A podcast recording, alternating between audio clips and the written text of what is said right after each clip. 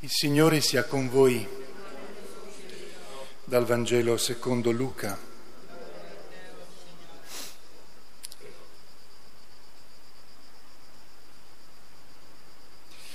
In quel tempo il Signore designò altri 72 e li inviò a due a due davanti a sé in ogni città e luogo dove stava per recarsi.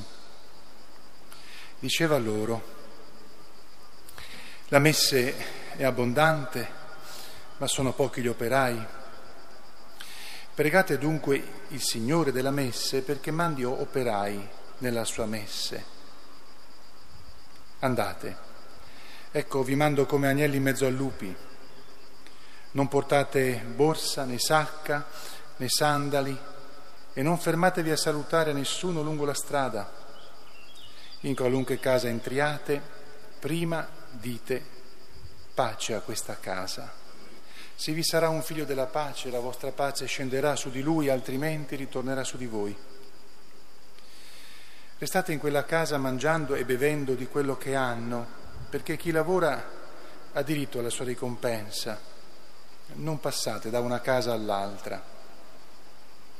Quando entrerete in una città e vi accoglieranno, mangiate quello che vi sarà offerto, guarite i malati che vi si trovano e dite loro, è vicino a voi il regno di Dio.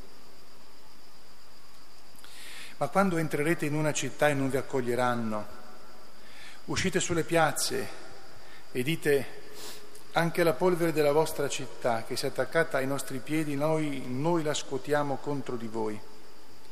Sappiate però che il regno di Dio è vicino. Io vi dico che in quel giorno Sodoma sarà trattata meno duramente di quella città. I 72 tornarono pieni di gioia, dicendo, Signore, anche i demoni si sottomettono a noi nel tuo nome. Egli disse loro, vedevo Satana cadere dal cielo come una folgore.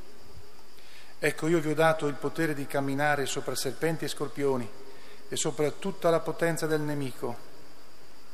Nulla potrà danneggiarvi. Non rallegratevi però perché i demoni si sottomettono a voi. Rallegratevi piuttosto perché i vostri nomi sono scritti nei cieli. Parola del Signore. Alleluia,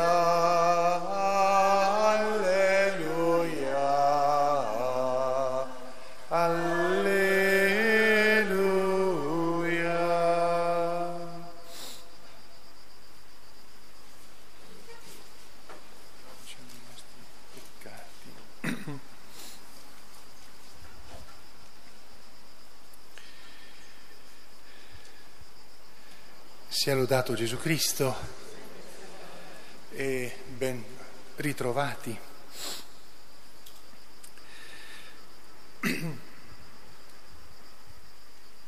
Le letture di questa domenica sono molto, sono molto variegate come spunti che offrono per la nostra preghiera. Ce n'è uno che, senza credo forzare tanto lo, eh, le cose, possiamo ben adattarlo al tempo che stiamo vivendo sotto due aspetti. Uno, il, il, il caldo che c'è ci fa soffrire molto ed è una croce.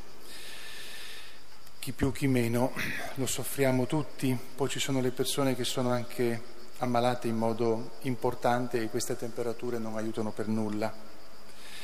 È una situazione dunque di disagio, di forte disagio, che ci porta a comprendere un po' quello che vuol dire trovarsi nella sofferenza, nella croce e avere a che fare con questa croce che non ci possiamo togliere più di tanto.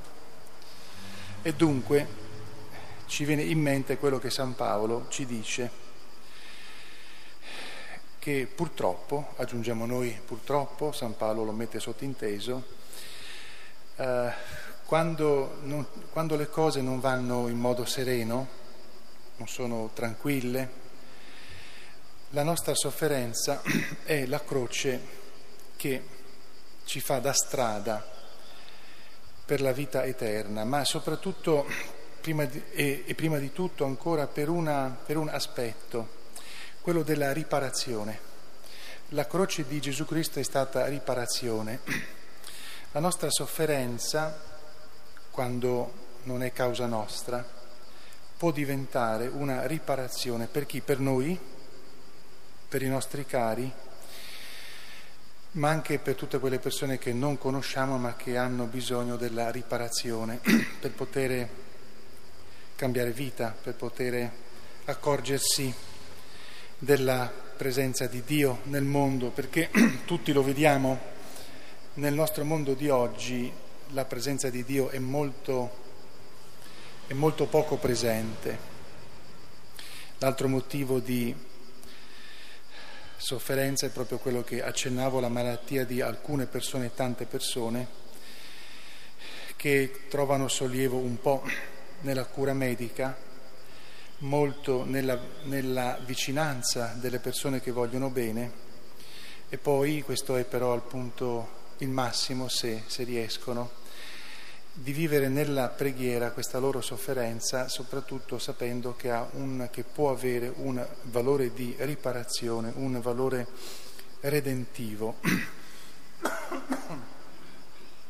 Un altro spunto e, e termino, le letture anche ci parlano di gioia e siamo anche contenti perché a volte sembra che il cristiano sia una persona che deve sempre soffrire oppure pensare alla, alla sofferenza. Non è vero, è che la sofferenza è presente per tutti sempre, si tratta di vedere come uno la vive, come uno la soffre nel senso di come uno la, la offre, come uno la, la, sopporta, come uno la porta resistendo con la pazienza. Ma il Vangelo ci parla anche della gioia. Eh, eh, vediamo questi 72 discepoli che tornano contentissimi perché hanno potuto predicare con successo, hanno cacciato demoni e sono felici e rendono grazie a Dio, sono grati a Dio, a Gesù stesso.